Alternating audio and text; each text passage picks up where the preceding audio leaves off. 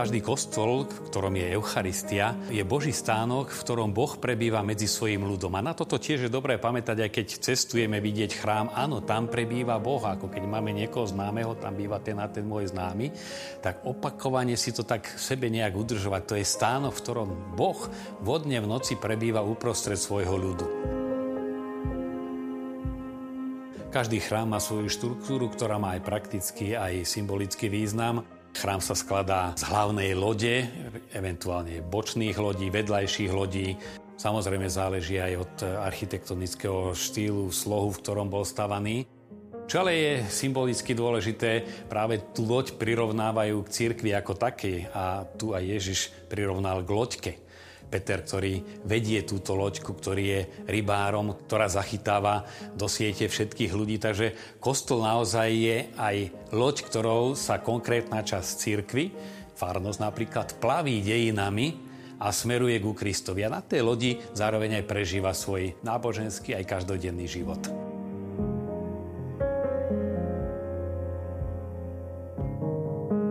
Presbyterium je tým najposvetnejším. Priestorom chrámu býva aj architektonicky oddelené. Majú tam prístup len kňaz a služobníci, ktorí vykonávajú určité služby.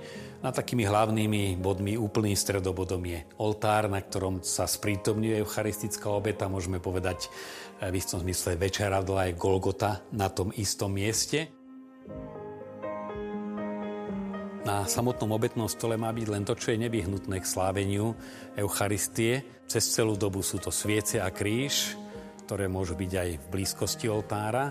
Čo sa týka kvetov, to je praktické, nemajú byť na oltárnej ploche na tej mense, ale len ju vyzdobovať a to primeraným spôsobom, aby nezaniklo to podstatné, Samozrejme aj podľa liturgických období, keď v adventnom alebo v pôstnom sa kvetinová výzdova nepoužíva alebo len v skromnosti. Ďalším takým e, prvkom presbytéria je sedes. My to povieme miesto nasedenie pre celebranta, pre ministrantov, nie je to celkom tak. Sedes má mať charakter trónu. Kňaz zastupuje Krista, Krista kráľa. E, jasne oddelené miesta pre tých, ktorí koncelebrujú, najbližšie k celebrantovi má byť miesto pre diakona. Potom je to ambona, ktorá nie je len nejakým pekným stojanom na lekcionár, ale je to stôl slova. Preto je to posvetný priestor, z ktorého Boh hovorí, z ktorého zaznieva Božie slovo. Preto len vybraní ľudia a ustanovení majú mať prístup k ambone. Predchodcom Ambony bola kazateľnica, ktorú vidíme eh, v starších chrámoch, mnohých sa zachovala, má aj krásnu architektúru a práve na nej bývajú zobrazení štyria evangelisti, prípadne nejaké výjavy z evangelí. Kazateľnica mala aj praktický význam kvôli akustike, aby veriaci kazateľa dobre počuli, aby ho videli, aby mali očný kontakt, kedy boli dôležité gestá pri kázaní. V dnešnej dobe e, je dôležitá hlavne taká tá posvetná uzobranosť a o akustiku sa stará o zvučenie chrámu. Najpodstatnejším a najposvetnejším miestom každého chrámu, počnú s malou kaplnkou až po nádhernú katedrálu, je svetostánok. Je to miesto, kde pod eucharistickými spôsobmi trvalo prebýva sám Ježiš Kristus. Vďaka orgánu, ktorý je najvlastnejším nástrojom liturgie latinského rítu, i keď sú prípustné aj iné nástroje hudobné, e, dôstojné, e, tak sa vyjadruje tá slávnostnosť zapája sa ľud účinne, kto nábožne spieva dvojnásobne sa modlí, hovorí slovenská zásada. A to si najviac uvedomíme napokon, keď náhodou organista nemôže prísť na svetú omšu.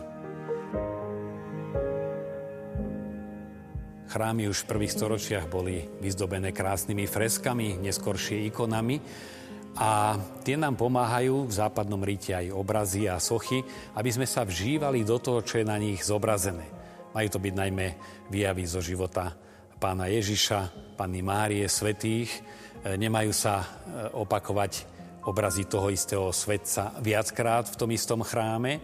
A čo je ich poslanie, je jednak dekoratívne, teda aby ten chrám bol aj krásny. Majú prinášať radosť, pohľad na ten obraz a viesť k oslave Boha.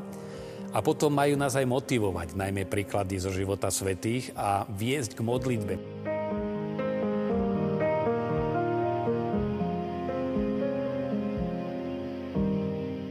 Vo veľkých chrámoch z praktických dôvodov býva v niektorej z bočných kaplniek uložená aj Eucharistia.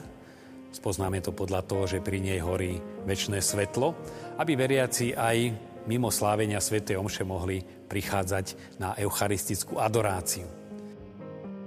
A to si, milí diváci, môžeme odniesť aj ako odkaz dnešnej relácie. V každom chráme, kde je Eucharistia, Boh prebýva uprostred nás, aby sme si privykali na jeho eucharistickú prítomnosť, bolo by vhodné zastaviť sa niekedy aj uprostred týždňa alebo mimo Sv. Omše na krátku adoráciu a jeho prítomnosť si nielen uvedomiť, ale sa s ním aj rozprávať, k nemu sa modliť alebo len v tichu vnímať jeho sviatosnú prítomnosť.